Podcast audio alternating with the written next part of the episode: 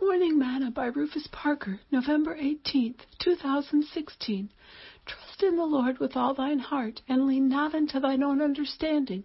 In all thy ways acknowledge him, and he shall direct thy paths. Proverbs 3, verses 5 and 6. Today's morsel. To trust in the Lord with all of one's heart requires a self development of one's faith. Those who struggle with their faith in God will also have a harder time putting their trust in God. Paul said that faith comes by hearing, and hearing by the Word of God. Read Romans 10, verse 17. Faith is not only knowing that God can, it is knowing that God will work all things together for good to them that love Him and are the called according to his purpose. Romans 8, verse 28. You see, to trust in God is to simply take him at his word. The prophets and people of old had to believe what God said, or it did them no good. The same holds true for you and me today.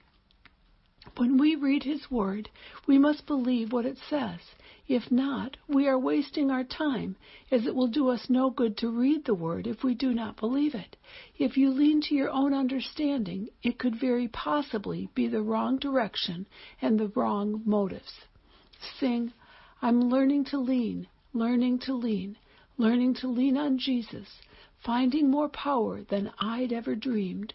I'm learning to lean on Jesus. Thought for today Trust in the Lord always.